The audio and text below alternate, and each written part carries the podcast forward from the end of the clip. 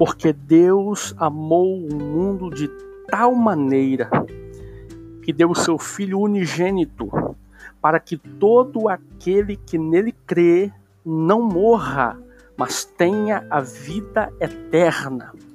Porque Deus enviou o seu Filho ao mundo não para que condenasse o mundo, mas para que o mundo fosse salvo por ele. Aleluia.